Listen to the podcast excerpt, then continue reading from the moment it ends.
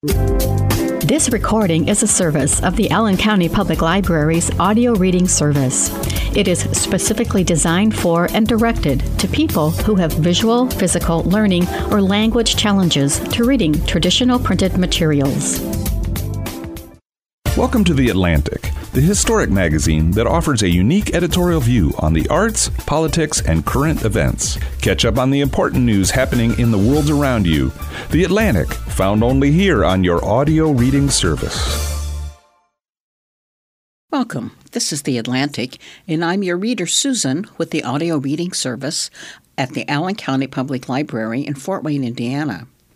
Today, I am going to continue with an article that we started last week from the December 2023 issue of The Atlantic, entitled A Traitor to the Traitors. The Confederate General James Longstreet became a champion of Reconstruction. Why? By Eric Foner.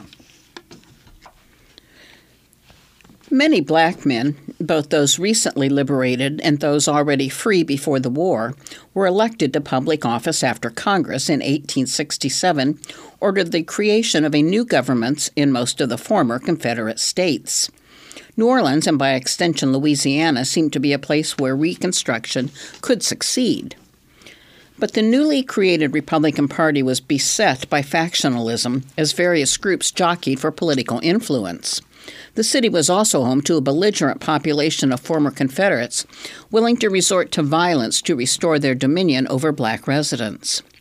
Very quickly, Longstreet plunged into Louisiana politics, having applied for a pardon from President Andrew Johnson, Abraham Lincoln's successor. This would enable him to hold public office and retain his property except for slaves. Johnson refused, but in 1868, as provided in the 14th Amendment, Longstreet received amnesty from the Republican Congress. Lee, who had appealed to Grant personally for immunity from charges of treason, but declined to condemn the violence of the Ku Klux Klan, chastised Longstreet for recognizing the legitimacy of Congress's Reconstruction policy. But Longstreet, as Varon relates, was adamant that he was anything but a traitor to the South. The first requirement of reconciliation, he wrote, was to accept frankly that the political questions of the war had been settled and should be buried upon the fields that marked their end. There was no avoiding black suffrage and the participation of black men in Southern government. In 1868, Governor Henry Clay Warmoth, a former Union Army officer, created the biracial Metropolitan Police Force, where Longstreet went on to play a leading role. The sight of armed black men patrolling the streets of New Orleans outraged much of the local white population. Longstreet was also appointed adjutant general of the state militia, which was racially segregated but had black and white officers. Over the course of eight years, Longstreet was active on a remarkable number of fronts in Reconstruction New Orleans. Grant appointed him to the lucrative position of customs surveyor. He sat on the New Orleans School Board, which began operating the city's public education system on a racially integrated basis. Meanwhile, the legislature enacted a pioneer, pioneering civil rights law, barring racial discrimination by transport companies and in some public accommodations. Louisiana Republicans split over this measure, with many white leaders, including Governor Warmoth, who vetoed it, opposing it as too radical, while black officials embraced it. Realizing that black voters constituted, to use a modern term, the Republican Party's base, Longstreet aligned himself with the state's activist black leaders, including P.B.S. Pinchback, who served briefly as the country's first black governor after Warmoth was impeached. Uniquely among prominent ex Confederates, Longstreet frequently spoke out in favor of black voting rights, further eroding his reputation among white Democrats. Being condemned as a Judas only bolstered his support for Reconstruction. Violence was endemic in Reconstruction Louisiana, and Longstreet played a major role in trying to suppress it. Terrorist groups such as the White League and the Knights of the White Camellia flourished. In 1874, after a series of disputed elections in Louisiana, the White League launched an armed assault on the state's Reconstruction government. In charge of defending the city, Longstreet took part in the fighting. But the militia and police were overwhelmed, and only the intervention of federal soldiers restored order. The event exposed a reality that recent scholars, such as Gregory Downs, have strongly emphasized. The presence of Union troops was essential to Reconstruction's survival. In 1891, anti Reconstruction Democrats erected a stone obelisk paying tribute to what they called the Battle of Liberty Place. The accompanying text, added in 1932, celebrated the insurrection as an attempt to restore white supremacy. The memorial was removed in 2017, two years after then Mayor Mitch Landrieu had approved a city council resolution to do so. By 1875, the persistent violence had convinced Longstreet that Reconstruction should proceed more slowly and try not to exasperate the Southern people, by whom he meant white people. Meanwhile, in response to what Varon calls a giant misinformation campaign by Southern newspapers and Democratic politicians that depicted the South as mired in government corruption, Northern support was on the wane, an ominous sign for the future of Reconstruction. Longstreet essentially abandoned participation in Louisiana politics and moved his family to Georgia, where he soon became a leader of that state's Republican Party. With Reconstruction ending, Southern Republicans searched for ways to stabilize their party and maintain a presence in Southern government. In Georgia, Longstreet pursued a strategy different from the course he had embraced in New Orleans. Instead of cultivating alliances with black leaders, he now worked more closely with white Republicans, many of them scallywags, who urged Northern Republicans to help Southernize the party by boosting the power of its white members and limiting that of black politicians. The colored man, Longstreet wrote to Thomas B. Ochiltree, a politician from Texas, had been put in the hands of strangers who have not understood him or his characteristics. By strangers, he was alluding to carpetbaggers, another of those tainted terms, Northerners who took part in Reconstruction in the South and were derided by Democrats as merely seeking the spoils of office. Varon calls this letter a blatantly racist piece of paternalist pandering. Despite Longstreet's efforts to reduce the political power of black Republicans, white Democrats accused him of trying to Africanize the South. He remained popular, however, with black Americans after Reconstruction ended, even winning praise from Frederick Douglass for his continued endorsement of black suffrage and his condemnation of lynching.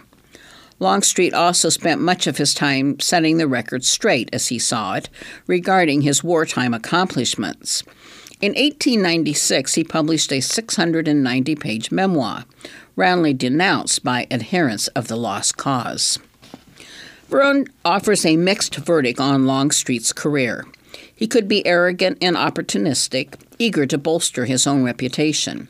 He benefited personally from the numerous, numerous positions to which he was appointed, in particular, the patronage post he enjoyed after the end of Reconstruction, including ambassador to the Ottoman Empire and federal marshal for northern Georgia.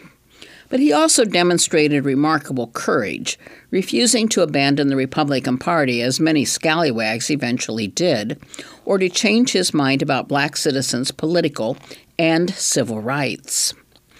Longstreet seems to have thought of himself, Varon writes, as a herald of reunion. And yet she notes his life exemplified the elusiveness of various kinds of post war reconciliation between white Northerners and white Southerners, between white and black Americans, between upholders of the lost cause and advocates of a new South. His willingness to work closely with black Americans, speak out in favor of their rights, and even lead them into battle in the streets of New Orleans overshadowed his military contributions to the Confederacy in the eyes of most white Southerners. As a letter in a Georgian newspaper declared when it became a question of the Negro or white man, Longstreet chose the former and could never be forgiven.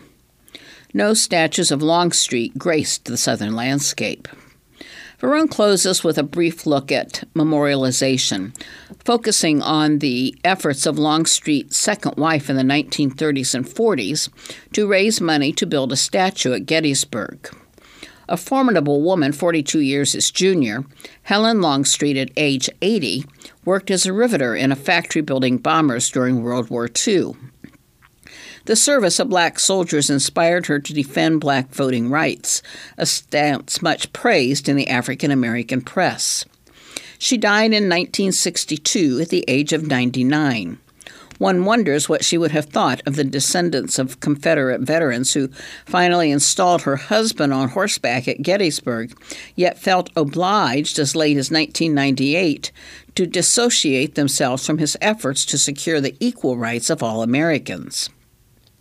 Longstreet believed that peaceful and just reunion would be possible only when the white South moved beyond the myth of the lost cause.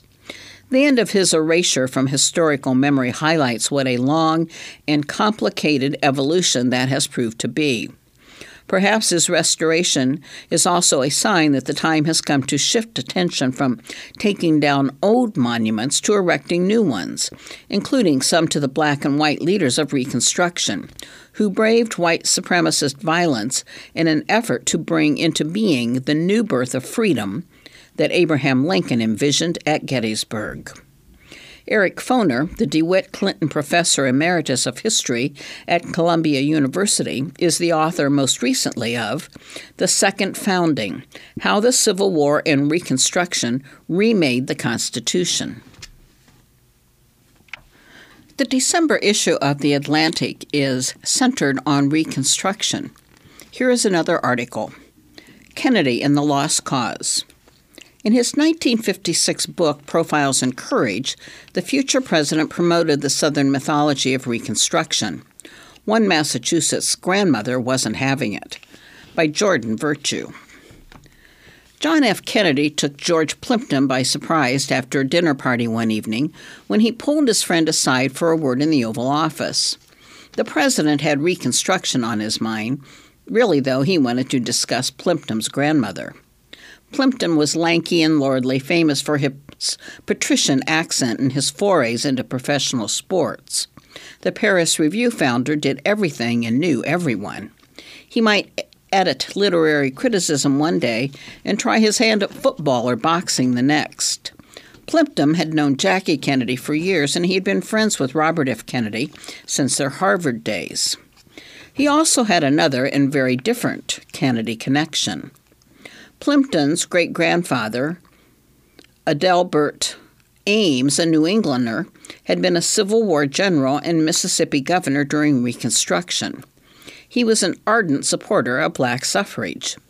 Kennedy had soiled Ames' reputation in his best selling 1956 book, Profiles in Courage, which had won the Pulitzer Prize for Biography the following year.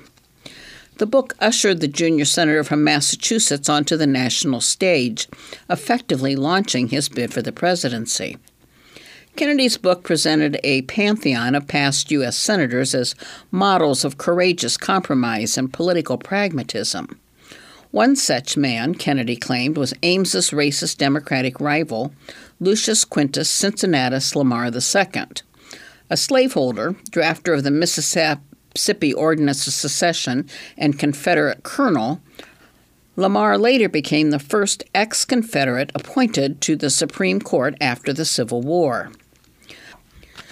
Lamar and Ames were the preeminent politicians of Mississippi Reconstruction. They hated each other. At one point, Lamar threatened to lynch Ames. Profiles in Courage had relied heavily on the work of influential Dunning School historians, disciples of the Columbia University professor William A. Dunning, who scorned black suffrage and promoted the mythology of the lost cause. Kennedy may have been genuinely misled by these historians, but he also aspired to higher office and needed to appeal to white Southern voters.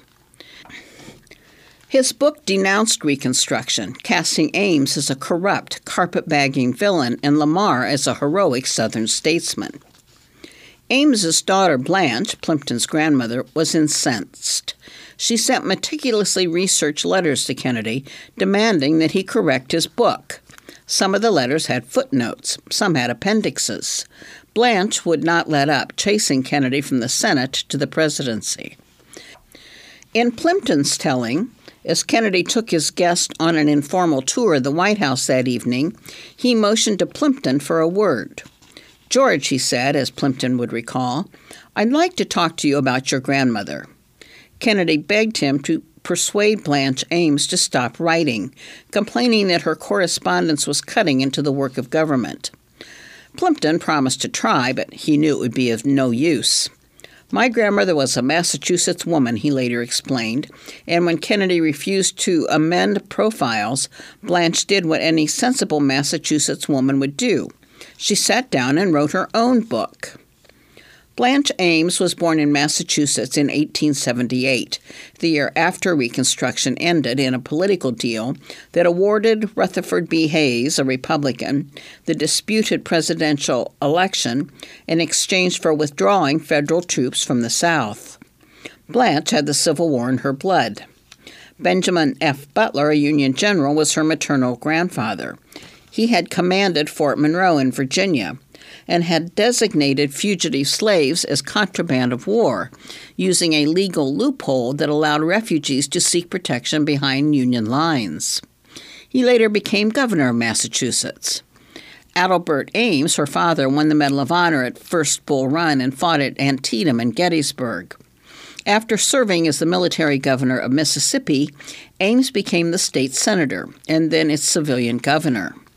He was a champion of racial rights, embracing a personal mission with a large M to support black citizens. Blanche, too, was a principled fighter, willing to risk her social privilege for the causes that she championed. Adelbert encouraged his daughters to attend college. Blanche went to Smith, where she became class president. At commencement, she delivered a forceful address promoting women's suffrage, with President William McKinley in the audience. Blanche helped spearhead the Massachusetts women's suffrage movement, working as a political cartoonist for Women's Journal. She founded the Massachusetts Birth Control League. Once, Blanche sauntered onto Boston's Commonwealth Avenue carrying a hand carved wooden penis to demonstrate proper condom use. She was arrested, but police released her after realizing she was the daughter of one governor and the granddaughter of another. If she was a man, one historian had observed, there would be five books about her already.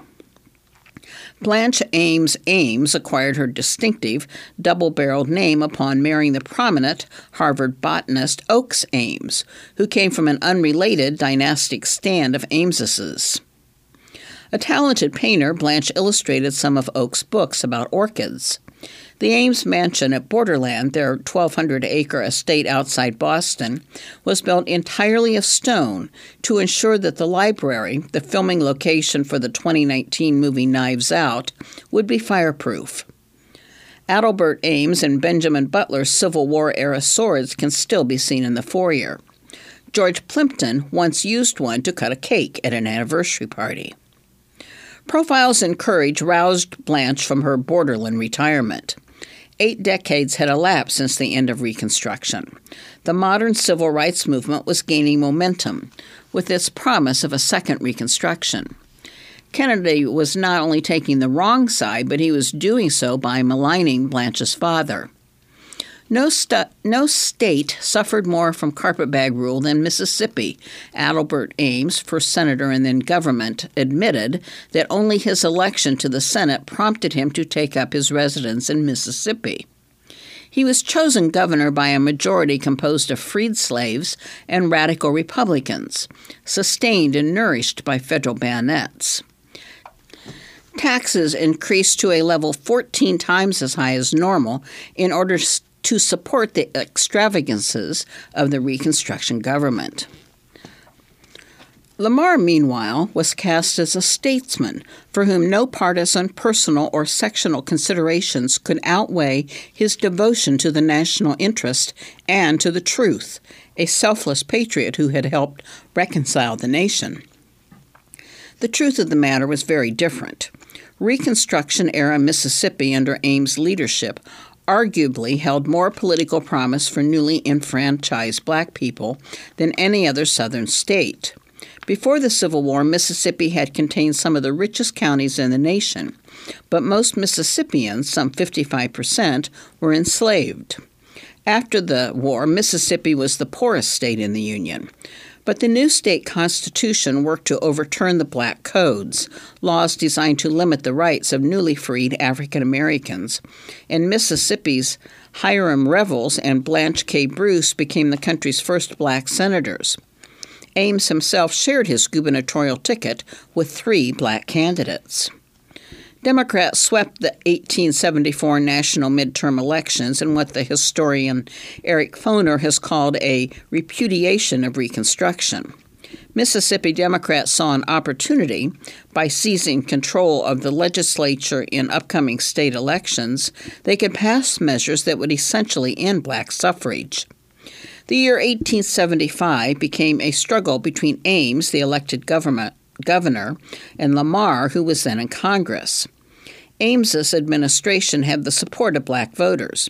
Lamar, meanwhile, embraced the so called Mississippi Plan, which aimed to disrupt a legitimate election by force if necessary.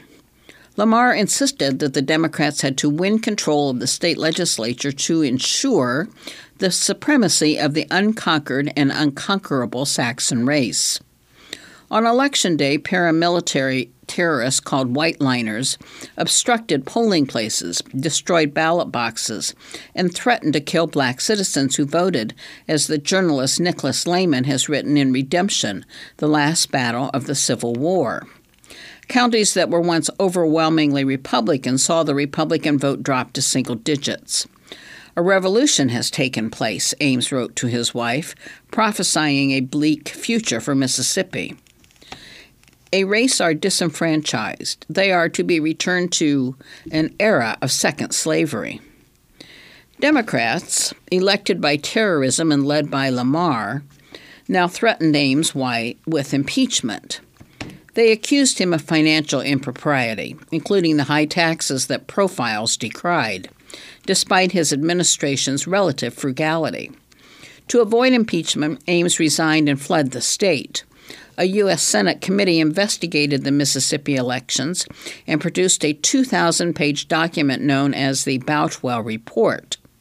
It concluded that Ames was blameless and that his resignation had been forced by measures unauthorized by law. No matter, Ames' reputation lay in tatters.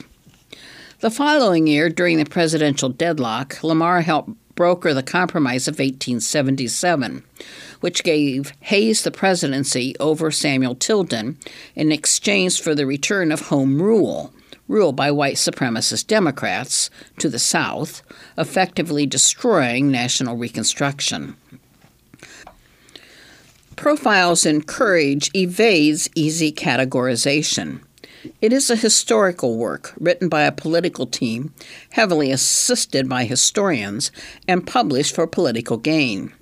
The book features eight senators strategically distributed across time, space, and party. Five of the profiles focus on questions of slavery, the Civil War, or Reconstruction, and none of the featured senators took a progressive approach to black rights. Three, including Lamar, were slaveholders. Questions about authorship arose early.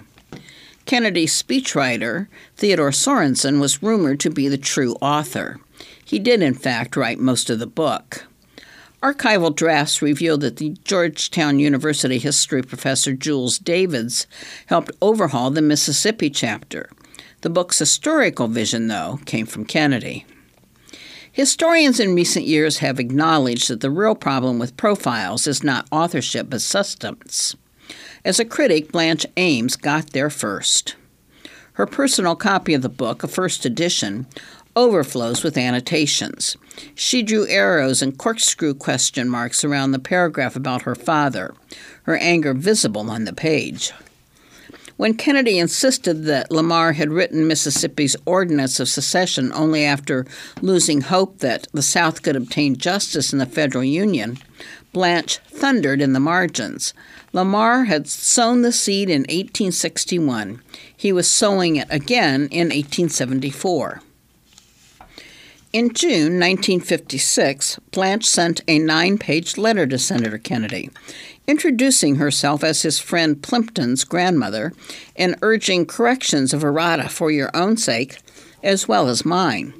She recognized diplomatically that, in a work as ambitious as Profiles in Courage, there are bound to be some viewpoints to arouse controversy. Nevertheless, she argued, ambition did not excuse historical inaccuracy. Kennedy replied the next month. He was cordial, admitting that Reconstruction was one of the most difficult ses- sections to write, not because of lack of materials, but because of an abundance of emotional packed and strongly partisan readings. It was a politician's apology, suffused with qualifiers. He insisted that he had relied on reputable authorities, but granted that, it is possible, of course, that in doing so a particular individual or incident is slighted or inadequately or inaccurately described. He added, If such is the case in connection with my mention of your father, I am indeed sorry. He assured Blanche that her message succeeded in stimulating me to further research, but warned that he did not expect profiles to be reprinted, so there would be no correction. Kennedy did, in fact, do further research. According to Plimpton, during the Oval Office conversation after the dinner party, Kennedy asked Plimpton what he knew about his great grandfather, apparently eager to demonstrate his own knowledge. He reenacted how Ames would inspect his Civil War soldiers and shout, For God's sake, draw up your bowels, causing White House personnel to burst in, worried by the uproar. The president had found this obscure detail in an equally obscure book, The 20th Maine, which was published a year after Profiles. But between 1956 and 1963, Profiles was reprinted more than 30 times. Kennedy did not change his account of Adelbert Ames and L.Q.C. Lamar. Kennedy's intransience only fueled Blanche's campaign. She forwarded her letters to Harper and Brothers, giving the publisher the first opportunity to rectify where Profiles in Courage falls short of the Code of Historians. The publisher declined, claiming that too much time had elapsed for readers to be able to understand any correction. Blanche combed through Kennedy's acknowledgments and wrote to the professors who assisted with drafting or editing profiles, hoping that the historians might put pressure on him. They did not. There is no evidence that Davids, architect of the Lamar chapter, ever bothered to reply. Allan Nevins at Columbia backpedaled, claiming that the introduction he had written for profiles carried no endorsement of all details. I am sure the senator will make correction where correction is proper. Arthur Holcombe at Harvard patronizingly suggested that Blanche had misunderstood Senator Kennedy's meaning. Some of these academic historians may simply not have taken Blanche seriously. She was old, she was a woman, and she lacked scholarly credentials. Blanche contracted a second circle of scholars, seeking a historian free from bias who might serve as an impartial biographer of Adelbert Ames. She steeped herself in the historiography of Reconstruction, coming to understand how closely profiles followed the neo Confederate historians Wirt Armistead Cate and Edward Mayes. Cate copies Mayes and Kennedy copies Cate, she wrote to the eminent Harvard historian Samuel Eliot Morison. Now, unless corrected, modern and future historians may copy Kennedy. This method of writing history leads around in circles of quotations of half truths. It is a false method. Morison suggested a few military scholars as potential Ames biographers, but mainly recommended Negro historians such as John Hope Franklin, Rayford Logan, and Alrutheus Ambush Taylor. Adelbert Ames' career as governor was, I believe, more important than his military career, Morison reasoned, and he was the champion of the Negroes. Blanche contacted a host of prominent academics, including C. Vann Woodward, whose books had criticized the Dunning School and challenged the myth that Reconstruction governments with black elected officials were simply incompetent or ignorant. The Profiles team had paid no attention to this scholarship. Despite her efforts, no historian would commit to the project. So Blanche resolved to write a biography of Al- Adelbert Ames herself. Borderland became Blanche's archive and fortress while she spent six years, 1957 to 1963, researching and writing. When her granddaughter, Olivia Habletzel, visited Borderland, she marveled at the piles of Civil War maps and books in the library. On one trip, Habletzel recalled her father asked, How long is it now? Five hundred pages, Blanche replied. When Habletzel's father asked, Isn't that enough? Blanche looked him straight in the eye and said, Well, if Tolstoy could do it, so can I. When she finished, she was 86 years old. Blanche's research draws significantly on the work of black historians, who had been publishing trenchant studies of Reconstruction for decades. White historians had largely ignored this work, dismissing it as second class scholarship. Blanche thought otherwise. Her bibliography cited W.E.B. Du Bois's Black Reconstruction in America, Franklin's The Militant South, John Lynch's The Facts of Reconstruction, Merle Eppse's The Negro, Too, in American History, and George Washington Williams' History of the Negro Race in America. Kennedy, meanwhile, had not cited a single black author on Mississippi Reconstruction. The stakes, Blanche believed, included not only her father's reputation, but the very meaning of Reconstruction. Her final chapter, Integrity and History, is a scathing condemnation of the traditional Reconstruction historiography Kennedy had parroted. Throughout the book, she linked Adelbert Ames's promotion of civil rights in the 1870s with the modern civil rights movement, the Second Reconstruction.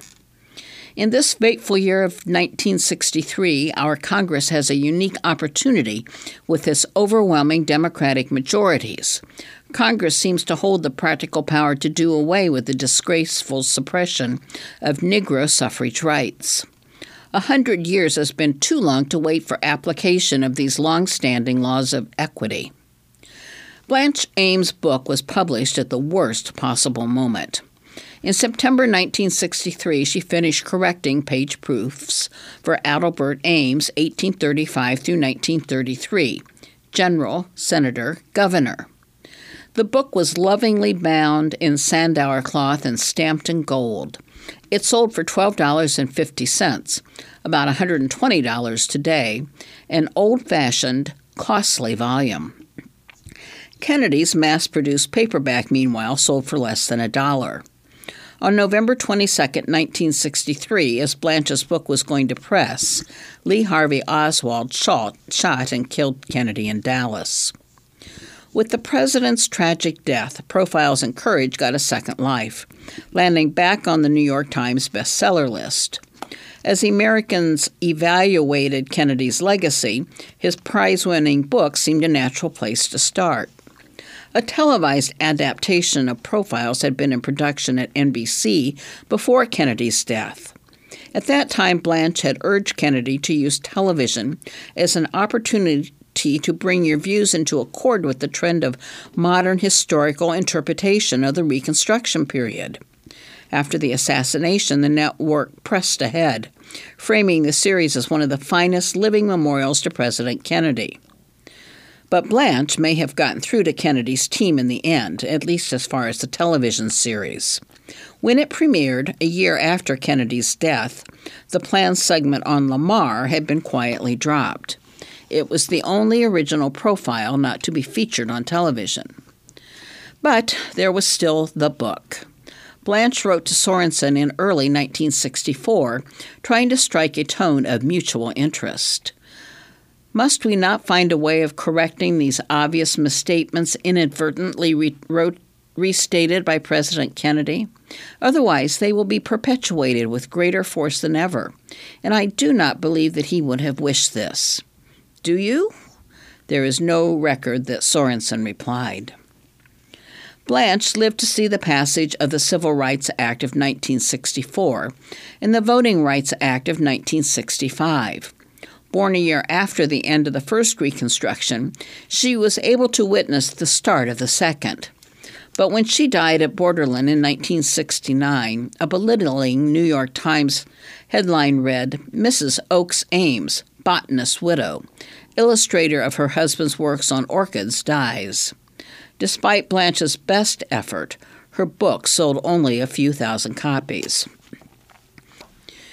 In 2010, a few years before efforts to remove Confederate monuments gained traction across the country, a life size statue of Lamar was erected outside his former home in Oxford, Mississippi.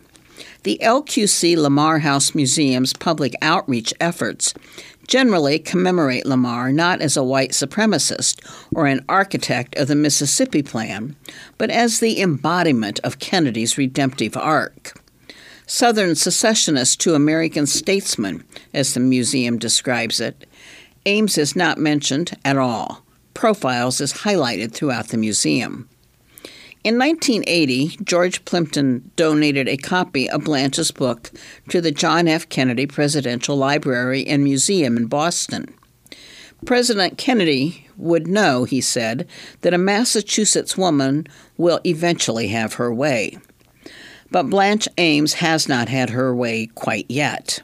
At the library's gift shop, visitors can buy a 50th century edition of Profiles in Courage published in 2006 with an introduction by Caroline Kennedy. The book has never been corrected. Jordan Virtue is a PhD student in history at Stanford University. She is studying the legacy of the Civil War and Reconstruction. Continuing its series of articles on Reconstruction, we have The Revolution Never Ended. The federal government abandoned Reconstruction in 1877, but black people didn't give up on the moment's promise. By Peniel E. Joseph. The Civil War produced two competing narratives, each an attempt to make sense of a conflict that had eradicated the pestilence of slavery. Black Americans who believed in multiracial democracy extolled the emancipationist legacy of the war. These Reconstructionists envisioned a new America, finally capable of safeguarding black dig- dignity and claims of citizenship. Black women and men created new civic, religious, political, educational, and economic institutions. They built thriving towns and districts, churches and schools. In do, so doing, they helped reimagine the purpose and promise of American democracy. For a time after the war, black Reconstructionists also shaped the American government. They found allies in the Republican Party, where white abolitionists hoped to honor freed people's demands and create a progressive country in which all workers earned wages. Republicans in Congress pushed through amendments abolishing slavery, granting citizenship, and giving black men the ballot. Congress also created the Freedmen's Bureau, which offered provisions, clothing, fuel, and medical assistance to the formerly enslaved, and negotiated contracts to protect their newly won rights. With backing from the Union Army, millions of black people in the South received education, performed paid labor, voted in presidential elections, and held some of the highest offices in the country, all for the first time. Black Reconstructionists told the country a new story about itself. They were people who believed in freedom beyond emancipation. Those who longed for the days of antebellum, antebellum slavery felt differently. Advocates of the lost cause, who believed that the South's defeat did nothing to diminish its moral superiority, sought to redeem their fellow white citizens from the scourge of Negro rule. Redemptionists did more than offer a different story about the nation. They demanded that their point of view be sanctified with blood. They threatened the nation's infrastructure and institutions and backed up their threats with violence. The redemption campaign was astoundingly successful. Intimidation and lynching of black voters and politicians quickly reversed gains in turnout. Reprisals against any white person who supported black civil rights largely silenced dissent. The Second Rebellion hastened the national retreat from Reconstruction. Federal troops effectively withdrew from the Confederate States in 1877. White Southerners soon dominated state legislatures once again and passed Jim Crow laws designed to subjugate black people and destroy their political power. The official Reconstruction timeline usually ends there in 1877. But this implies that the Reconstructionist vision of American democracy ceased to exist or went dormant without the backing of federal troops. Instead, we should consider a long Reconstruction, one that stretches well beyond 1877 and offers a view that transcends false binaries of political failure and success. This view allows us to follow the travails of the black activists and ordinary citizens who kept the struggle for freedom and dignity alive long after the Republican Party and white abolitionists had abandoned it. Black institutions, including the church, the schoolhouse, and the press, kept public vigil over promises made, broken, and in some instances renewed during the long march toward liberation. Their stories show that freedom's flame, once boldly lit, could not be extinguished by the specter of white violence. The concept of a long reconstruction recognizes that a nation can be two things at once. After 1877, freedom and repression journeyed along parallel paths. Black Americans preserved a vision of a truly free nation in an archipelago of communities and institutions. Many of them exist today and continue their work. This, perhaps, is the most important reason to resist the idea that Reconstruction ended when the North withdrew from the South. In a sense, the work of Reconstruction never ended, because the goal of a multiracial democracy has never been fully realized and America has made its greatest gains toward that goal when it has rejected the redemptionist narrative. That the work of Reconstruction continued well after 1877 is illustrated by the life of Ida B. Wells, a woman who witnessed the death of slavery and fought against the beginning of Jim Crow. Well kept alive the radical ideals of the Reconstructionist and punctured, through her journalism, the virulent mythology peddled by the Redemptionist. When Wells was born in Holly Springs, Mississippi on July 16, 1862, her parents, Jim and Lizzie Wells, were enslaved. Later that year, the Union Army took control of the town while staging an attack on Vicksburg. As they did elsewhere across the dying Confederacy, enslaved people in and around Holly Springs fled plantations for Union lines and emancipated themselves. But freedom proved contingent. Even when Union General Ulysses S. Grant made his headquarters in the town, black refugees feared reprisals from their former, former enslavers. Their vulnerability to white violence, even under the watch of Union troops, foreshadowed the coming era. After the war, Jim and Lizzie Wells chose to stay in Holly Springs. Jim joined the local Union League, which supported Republican Party politics and was committed to advancing black male suffrage. In fall 1867, when Ida was five years old, her father cast his first ballot. Ida grew up in a Mississippi full of miraculous changes. She attended the first colored school in Holly Springs, a remarkable opportunity in a state that has been considered the most inhospitable to black education and aspiration in the entire Confederacy. As a young girl, Ida read the newspaper aloud to her father's admiring friends. Just a few years earlier, it would have been illegal in Mississippi to teach her the alphabet. In 1874, when Wells was 12, 69 black men were serving in the Mississippi legislature, and a white government, governor, Adelbert Ames, placed in office partly by the votes of the formerly enslaved, promised to commit the state to equality for all. Around that time, Mississippi Secretary of State, Superintendent of Education, and Speaker of the House were all black men. The world around Ida was full of fiercely independent and economically prosperous black citizens. These attainments buoyed her optimism for the rest of her life. But the idyll of her childhood was brief. Redemptionist forces in Mississippi struck back against black politicians with naked racist power. In December 1874, a white mob in Vicksburg killed as many as 300 black citizens after forcing the elected black sheriff, Peter Crosby, to resign. By 1876, the number of black men in the state legislature had fallen by more than half. Following the contested election that year, the new president, the Republican Rutherford B. Hayes, ordered the remaining active Northern troops in the South to return to their barracks. Without the protection of federal troops and with the symbolic abandonment by the president, black people were on their own, completely vulnerable to voting restrictions, economic reprisals, and racial violence. For Wells, the collapse of Reconstruction came at a moment of profound personal struggles. In 1878, her parents and one of her brothers had died in a yellow fever outbreak that killed hundreds, leaving her at 16 to care for five siblings, including her disabled sister Eugenia. After Eugenia died, Wells moved to Memphis at the invitation of an aunt. Wells' escape from Mississippi did not protect her from the indignities of racism. In 1883, after a visit to Holly Springs, Wells purchased a train ticket back to Memphis, riding first class on a segregated train. She moved to the first class car for white ladies after being bothered by another passenger smoking and refused to go back to black first class. Though barely five feet tall, Wells stood her ground until the white conductor physically removed her.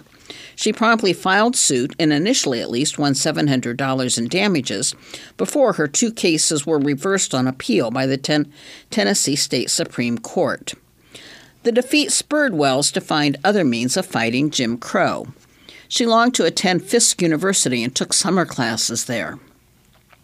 By the end of the decade, she had become the editor and co owner of the Memphis Free Speech and Headlight, the newspaper founded by the Beale Street Church pastor Taylor Nightingale. Wells took over editorial duties amid a surge of anti black violence, which had remained a feature of the South even after the Redemptionists achieved their goal of removing federal troops from the region. The more that black men and women engaged in political self determination, choosing to own homes and businesses to defend their family, the more thunderbolts of violence struck them. The bloodshed of redemption was intended to touch the lives was intended to touch the lives of all black people in the South. On March 9, 1892, the violence came to Wells' life when a mob of 75 white men in Memphis kidnapped three black men Thomas Moss, Calvin McDowell, and Will Stewart. Moss was an owner of the People's Grocery, an upstart black cooperative that competed with the local grocery owned by William Barrett, who was white. The rivalry between the stores had escalated into a larger racial conflict, and Moss, McDowell, and Stewart had been sent to jail after guns were fired at a white mob that had attacked the People's Grocery. Wells knew Moss and his wife, Barrett, Betty, whom she considered one of her best friends. Moss, McDowell, and Stewart were given no due process or trial. Another mob took the men from jail and shot each to death, refusing Moss's pleas to spare his life for the sake of his daughter and pregnant wife. Their bodies were left in the Chesapeake and Ohio rail yard. The white owned Memphis Appeal Avalanche documented the horrors as fair justice for the troublesome black men who had dared to fight white men. In the Free Speech, Wells wrote a series of editorials decrying the killings and the constant threat of violence that black Americans faced in the South, and urged Northerners to renew their support for full black citizenship. In one of those uh, editorials, Wells called out the threadbare lie that Negro men rape white women, which was the justification for many lynchings. While Wells was on a trip in the North, a group of men went to the Free Speech's offices and destroyed the printing press, leaving a note warning that anyone trying to publish the paper again would be punished with death. She chose not to return to Memphis and continued her campaign from New York. Wells' activism was more than a crusade to end lynching. She traveled the country and Great Britain to describe her vision of multiracial democracy. Frederick Douglass admired Wells and characterized her contributions as a service which can neither be weighed nor measured. Wells first met Douglass in the summer of 1892 when he was 74. Douglass had written a letter to her saying he was inspired by her courage. The two developed a close friendship. There has been no word equal to it in convincing power, Douglass wrote of Southern Horrors, a pamphlet Wells published in 1892 based on her groundbreaking anti lynching essay. The pair corresponded and worked together for the rest of Douglass's life. With his death in 1895, a torch was passed. Wells' efforts in a period of racial fatigue among white audiences helped continue the central political struggle of Reconstruction. Wells's work also intersected with that of W.E.B. Du Bois, the scholar, journalist, and civil rights activist who took a forceful stand against lynching. Their relationship was sometimes collegial, sometimes contentious. Wells never found with Du Bois the same rapport she'd had with Douglass, but she supported Du Bois's then radical view of the importance of black liberal arts education, and Du Bois was shaped by Wells' advocacy and critiques. Du Bois's scholarship paved the way for a reconsideration of the era. He challenged the redemptionist narrative of venal corruption and black men who were either in over their heads or merely served white northern puppet masters and southern race traders. Du Bois's work is a starting point for contemporary histories.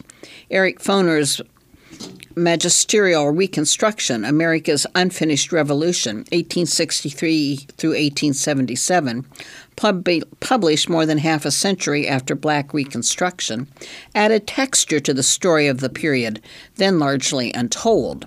Foner's work reframed the era as an unfinished experiment in multiracial democracy. In this tradition of expansion, the historian Steven Hahn's Pulitzer Prize winning A Nation Under Our Feet, published in 2003, widens early historical frameworks by looking beyond Reconstruction's constitutional reforms. Hahn sought out the black men and women who shaped Reconstruction at the state and local levels.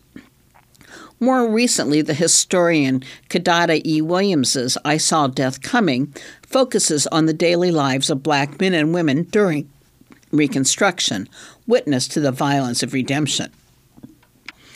All of these works expand our conception of what Reconstruction was and challenge the notion that the era came to an abrupt ending in 1877.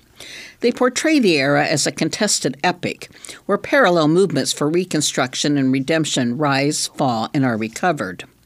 I first learned about Reconstruction from my late mother, Germaine Joseph, a Haitian immigrant turned American citizen whose love of history could be gauged by the crammed bookcases in our home in Queens, New York. My first lesson on Reconstruction came in the form of a story about Haiti's revolution. Mom proudly informed me that Haiti had been the key to unlocking freedom for black Americans. The Haitian Revol- Revolution, she explained, led to revolts of the enslaved, frightened so called masters, and inspired Frederick Douglass. Later, I found my way back to Reconstruction through an interest in the black radical transition, especially post World War II movements for racial justice and equality. My mentor, the late historian Mary, Manning Marable described the civil rights movement in the age of black power that followed as a second Reconstruction.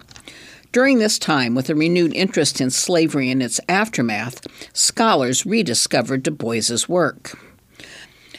My research and writing of late has revolved around interpreting the past 15 years of American history from Barack Obama's ascent to the White House in 2008 to the rise of the Black Lives Matter movement in 2013 to Donald Trump's 2016 presidential election to the events that followed George Floyd's murder in 2020.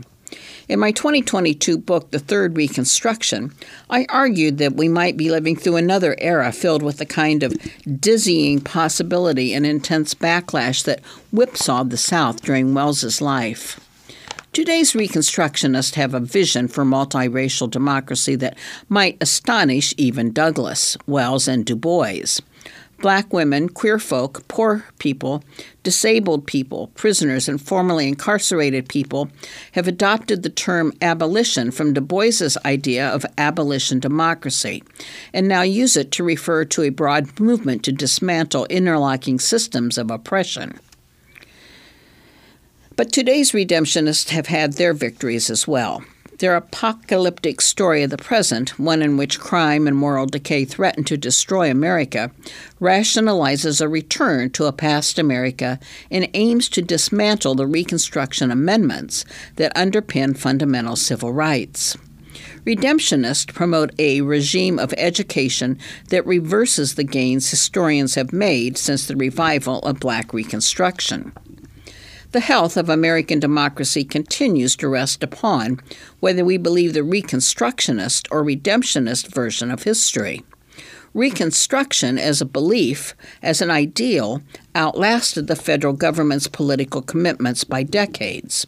Black people, the country's most improbable architects, continued to make and shape history by preserving this rich legacy and bequeathing it to their children. Their story has remained the heart of the American experiment, both when the country has acknowledged them and most especially when it has not.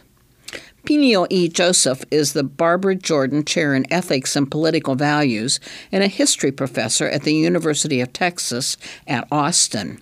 He is the author of The Third Reconstruction America's Struggle for Racial Justice in the 21st Century. Well, that's all the time we have for today. This has been Susan with The Atlantic. I hope you've enjoyed today's reading from the audio reading service at the Allen County Public Library in Fort Wayne, Indiana.